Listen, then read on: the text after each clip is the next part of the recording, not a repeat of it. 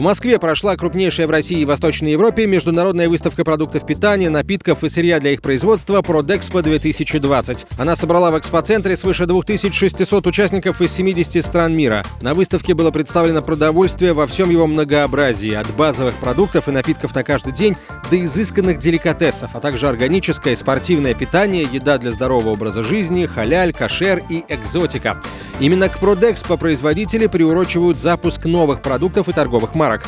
Ежегодно выставка презентует до 14% новинок. Поднявшаяся в 2014 году волна импортозамещения создала условия для появления в России множества новых сыроварен, больших и не очень. Однако это вовсе не означает, что поставленная задача была выполнена на все 100%. О текущей ситуации на рынке сыров и проблемах производства «Комсомольской правде» рассказал президент группы компаний «Кабош» Дмитрий Матвеев. В России после 2014 года произошло очень серьезное увеличение сыров мягких и свежих сыров.